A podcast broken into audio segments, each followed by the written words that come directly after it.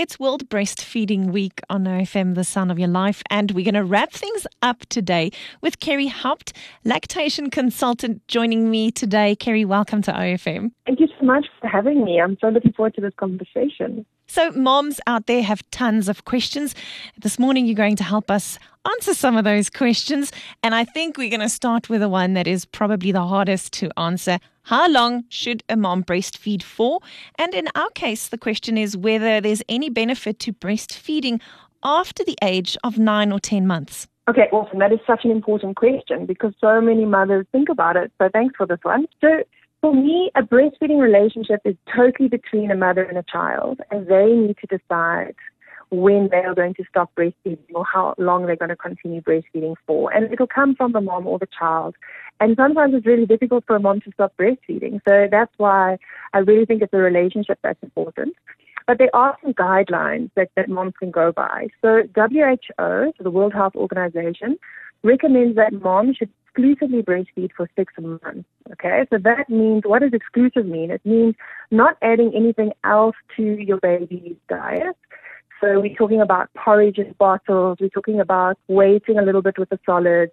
But if a baby needs medication or vitamins, that definitely can be given. And then very interestingly, they also recommend that a mother can continue to breastfeed for two years or longer. So they don't actually give a cut-off time.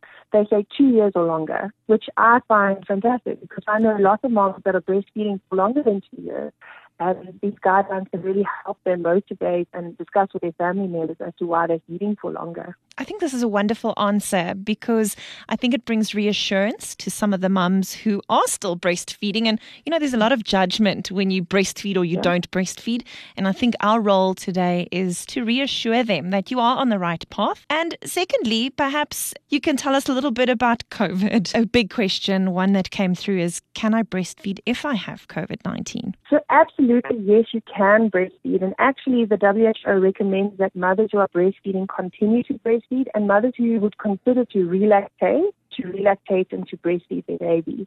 And the reason for this is that they have not found COVID to be transmissible through breast milk. So that's a very good thing. But what does transmit through breast milk is parts of the mother's immune system. So what happens is if a mother has, even if it's not COVID, any flu for that matter, or, or sickness, the antibodies in the mother's body is then transferred through her breast milk to the baby, and the baby's immune system is then taught by the mother's immune system how to fight the disease. So in the case of COVID, we really recommend moms to continue to breastfeed because you're passing on your antibodies. And there's even been research that shows that even if you don't have COVID, breastfeeding protects your baby against getting COVID. Don't you find that amazing? That I'm, I'm just blown away by wonderful that. news. We definitely need yeah. more good news, Carey. yeah. And then just to touch on, on that is that if, if a mom does have COVID, she does still need to be very strict with wearing her mask while holding the baby, washing her hands before touching her baby. If she's too sick to touch baby and she's decided then just to express and somebody else to look after the baby, to wash her hands before she expresses, to wipe down the, bot- the outside of the bottles before she gives it to somebody else to feed her baby. So she does still need to be aware of hygiene to protect her baby and anyone else who's in the house with her. We're wrapping up World Breastfeeding Week on OFM today. Carey Haupt, lactation consultant, joining us. How do I make more milk? Is one of the questions a mum asked. That that is a question that I get all the time. I think with every single consult that I have, and I think it's important for moms to understand how milk is made, so that they can understand how they can make more milk. So basically, we have three main hormones. So milk is made by hormones. Okay, the first one is oxytocin, and it is stimulated or increased in your body when your nipple is being stimulated. They can be stimulated by baby touching and and you know how they do that little chicken pick, they like suck, suck on the breast and then they start sucking? it's that. Or if you're using a breast pump or hand expression, you start to stimulate on your, on your breast. And that triggers in your brain to say, let's release oxytocin. Oxytocin is then released. And what oxytocin does is it squeezes the muscles in your breast and it helps to move the breast milk to your nipple. Okay? So that's your letdown. That gets your milk flowing. Then with that stimulation and oxytocin, your body actually starts to produce more prolactin. If you listen to the name, pro, which means to make, and then lact is um, milk.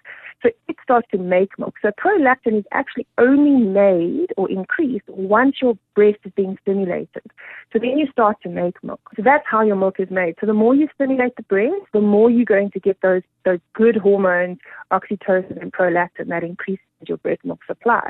So if you're worried about your milk supply, you need to increase that. Now there's one hormone called FIL, F-I-L, and what it does is it helps to prevent block duct mastitis because what happens is when your breast gets too full, it comes in and it reduces the level of prolactin and oxytocin and it stops your milk production because obviously you don't want your breast to burst or to be so heavy and so hard that you can't breastfeed. So if your breasts are continuously being full and you're not emptying your breast, you're actually going to decrease your milk supply.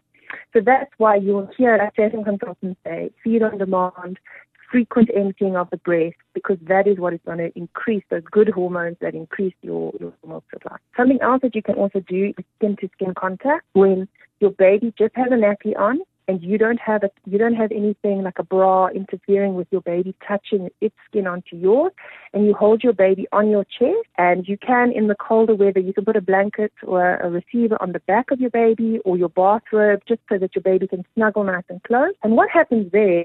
You're telling baby you are feeling baby, you are seeing baby, and you are hearing baby. And that is telling your brain there's a baby we need to feed.